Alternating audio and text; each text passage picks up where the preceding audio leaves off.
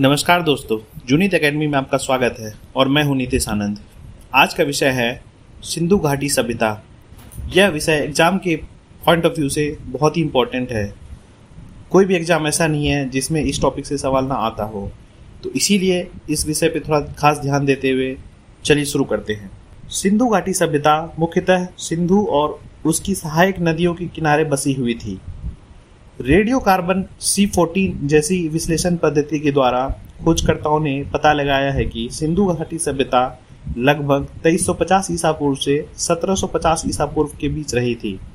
प्राचीन इतिहास में ईसवी को लेकर थोड़े मतभेद रहे हैं अलग अलग इतिहासकारों में। और इसे लगभग में ही याद रखिए क्योंकि कहीं कुछ कहीं कुछ देखने को मिल सकता है।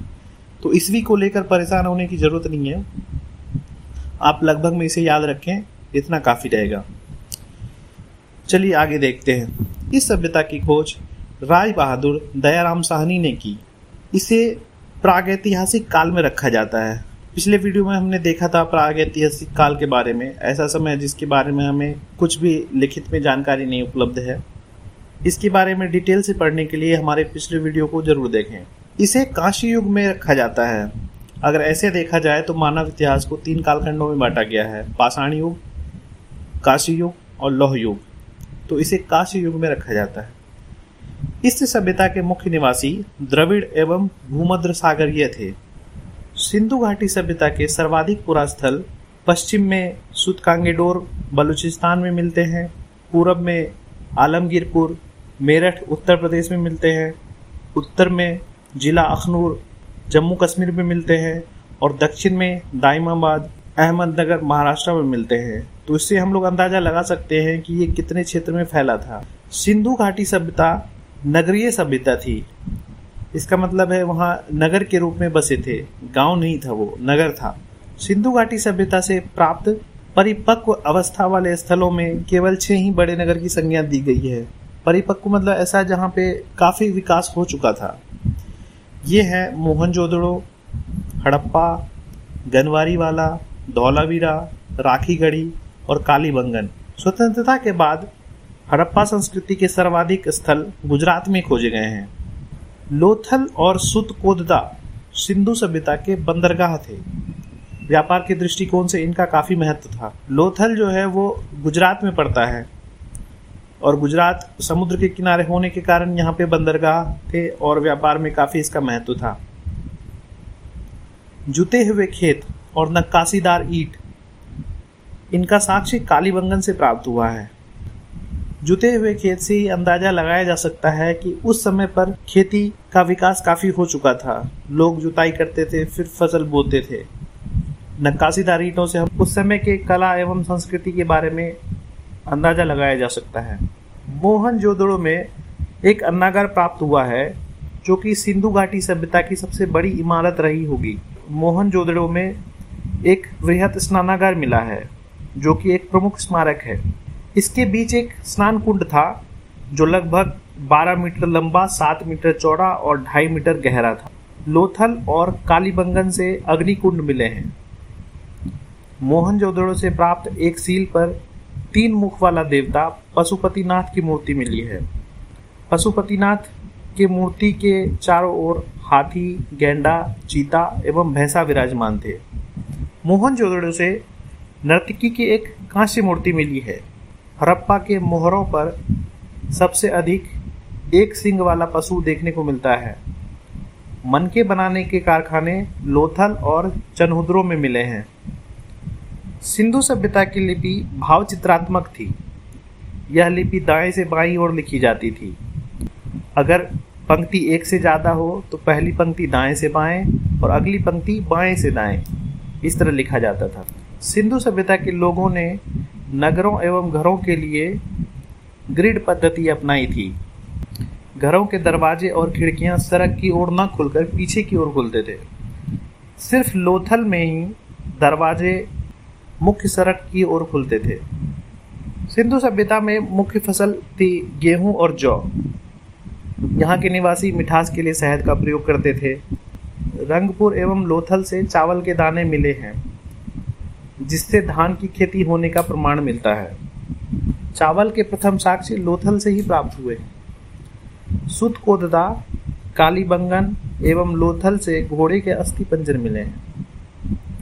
तौल की इकाई संभवतः 16 अनुपात एक थी। सिंधु सभ्यता के लोग दो पहियों तथा चार पहियों वाली गाड़ी या भैंसा गाड़ी का उपयोग करते थे। मेसोपोटामिया के अभिलेखों में मेलुहा शब्द का ज़िक्र मिलता है। जिसका मतलब सिंधु सभ्यता से ही है।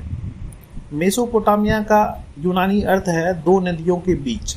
यह इलाका टिग्रिस और यूफ्रेटस नदियों के बीच पड़ता था।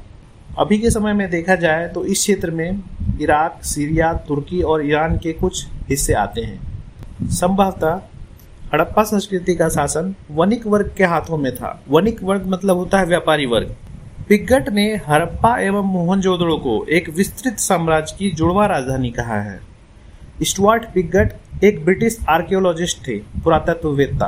आर्कियोलॉजी का मतलब होता है प्राचीन वस्तुओं का अध्ययन व विश्लेषण करके मानव संस्कृति के विकास के क्रम को समझना। सिंधु सभ्यता के लोग धरती को उर्वरता की देवी मानकर उसकी पूजा किया करते थे। वृक्ष पूजा और शिव पूजा के प्रचलन के साक्ष्य भी सिंधु सभ्यता से मिलते हैं। स्वास्तिक चिन्ह संभवतः हरप्पा संस्कृति की देन है। इससे सूर्य की पूजा उपासना का अनुमान लगाया जाता है। सिंधु घाटी के नगर में किसी भी मंदिर के अवशेष नहीं मिले हैं। सिंधु सभ्यता में मातृ देवी की उपासना सर्वाधिक प्रचलित थी। पशुओं में कुबर वाला सांड, इस सभ्यता के लोगों के लिए विशेष पूजनीय था। स्त्री मृण मूर्तियाँ, मिट्टी की मूर्तियाँ, अधिक मिलने से ऐसा अनुमान लगाया जाता है कि ये समाज मातृसत्तात्मक था। वहाँ के निवासी मनोरंजन के लिए मछली पकड़ना, शिकार करना पशु पक्षियों को आपस में लड़ाना, चौपर और पासा खेलना, इन साधनों का प्रयोग करते थे। सिंधु सभ्यता के लोग काले रंग से डिज़ाइन किए हुए लाल मिट्टी के बर्तन बनाते थे। यहाँ के लोग तलवार से परिचित नहीं थे। कालीबंगन एकमात्र हड़प्पा कालीन स्थल था, जिसका निचला शहर, जो कि समान लोगों को रहने के लिए था, वो भी किले से घिरा था। सिंधु सभ्यता में पर्दा प्रथा और वैश्यवृत्ति भी प्रचलित थी। सबों को जलाने और गाड़ने दोनों प्रथाएँ प्रचलित थी। हड़प्पा में सबों को दफनाया जाता था, मोहनजोदड़ो में जलाया जाता था। लोथल और कालीबंगा में युग्म समाधियाँ मिली है। युग्म समाधि का मतलब होता है जैसे कि कुत्ता और मालिक को साथ दफनाए जाने का साक्ष्य बुर्जहोम में मिला है। रंगपुर में भी ऐसे समाधियाँ मिली है। इस सभ्यता के विनाश का संभवतः सबसे प्रभावी कारण बाढ़ ही था। आग में पकी हुई मिट्टी को टेराकोटा कहा जाता है। इससे खिलौने बनाए जाते थे और बर्तने में बनाई जाती थी। आइए देखते हैं सिंधु काल में विदेशी व्यापार किन किन चीज़ों का व्यापार होता था और कहाँ कहाँ से होता था। तो तांबा, खेतड़ी, बलूचिस्तान और ओमान, इससे इसका व्यापार होता था। संभवतः यहाँ से लाया जाता था। चांदी के लिए अफ़गानिस्तान और ईरान था। सोना, कर्नाटक, अफ़गानिस्तान और ईरान से। टिन, अफ़गानिस्तान और ईरान से। गोमेद, सौराष्ट्र से। लाजवर्द, मेसोपोटामिया से। सीसा, ईरान से। आइए देखते हैं सिंधु घाटी सभ्यता के प्रमुख स्थल और वो किस नदी के किनारे बसा था। उत्खननकर्ता का क्या नाम है? किस वर्ष में इसकी खोज हुई? और ये किस जगह पे स्थित है? अभी के समय में अगर देखा जाए तो वो उसकी स्थिति कहाँ पे है? सबसे पहले हड़प्पा संस्कृति, जो रावी नदी के किनारे बसा था इसकी खोज दयाराम साहनी और माधो स्वरूप वत्स ने 1921 ईस्वी में की। अभी देखा जाए तो ये मोन्ट गोमरी पाकिस्तान में है। मोहनजोदड़ो सिंधु नदी के किनारे था, इसकी खोज राखालदास बनर्जी ने 1922 ईस्वी में की। यह पाकिस्तान के सिंध प्रांत के लड़काना जिला में है। चनहुद्रो सिंधु नदी के किनारे था। इसकी खोज गोपाल मजुमदार ने 1931 ईस्वी में की। यह भी पाकिस्तान के सिंध प्रांत में ही स्थित है। कालीबंगन घग्गर नदी के किनारे है। बीबी लाल और बी के थापड़ ने इसकी खोज उन्नीस सौ तिरपन ईस्वी में की। यह राजस्थान के हनुमानगढ़ जिला में है। कोट दीजी जो कि सिंधु नदी के किनारे है, इसकी खोज फजल अहमद ने उन्नीस सौ तिरपन में की। यह भी पाकिस्तान के सिंध प्रांत में है, खैरपुर जिला में।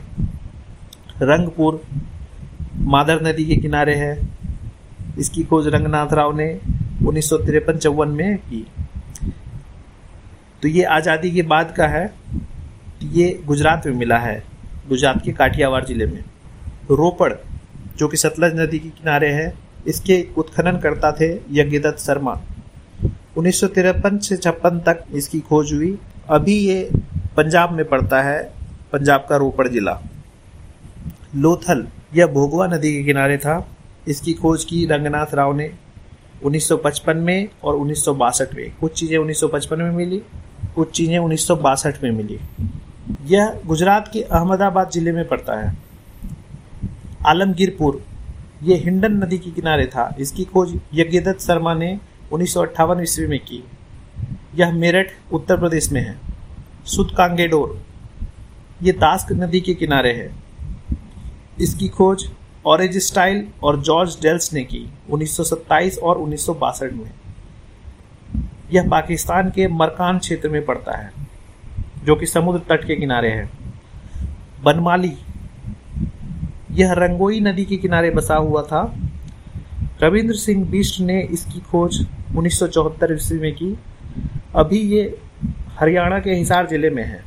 धौलावीरा लूनी नदी के किनारे बसा हुआ था। इसकी खोज रविंद्र सिंह बिष्ट ने उन्नीस सौ में की है। यह गुजरात के कच्छ ज़िले में पड़ता है।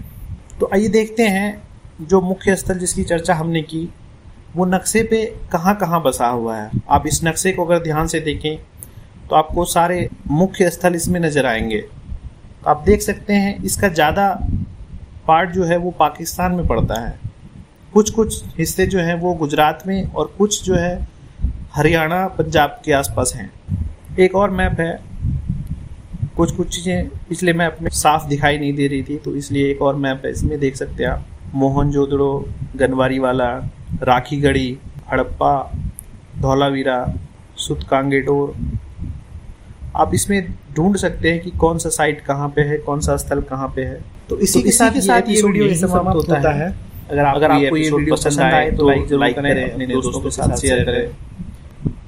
आज के विषय से संबंधित क्विज का लिंक डिस्क्रिप्शन में दिया गया है। आप उसे ज़रूर अटेम्प्ट करें। ऐसे ही और वीडियो देखने के लिए हमारे यूट्यूब चैनल को सब्सक्राइब कीजिए। हमारे फेसबुक पेज को फॉलो कीजिए। ट्विटर और टेलीग्राम पे भी फॉलो कर सकते हैं। टेलीग्राम पे आपको इस वीडियो से रिलेटेड पीडीएफ मिल जाएगा, जिससे आप आसानी से रिवीजन कर सकते हैं। तो मिलते हैं अगले वीडियो में किसी और विषय के साथ। धन्यवाद।